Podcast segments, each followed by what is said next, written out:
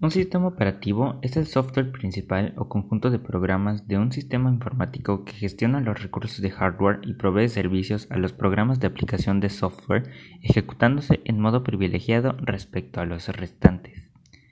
Uno de los propósitos del sistema operativo que gestiona el núcleo intermediario consiste en gestionar los recursos de localización y protección de acceso al hardware, hecho que alivia a los programadores de aplicaciones de tener que tratar con estos detalles esta es la interacción básica entre el hardware y el usuario. La mayoría de los aparatos electrónicos que usan microprocesadores para funcionar llevan incorporado un sistema operativo, entre ellos teléfonos móviles, reproductores DVD, computadoras, enrutadores, etc., cuyo caso son manejados mediante una interfaz gráfica de usuario, un gestor de ventanas o un entorno de escritorio. Si es un celular, mediante una consola o un control remoto, si es un DVD,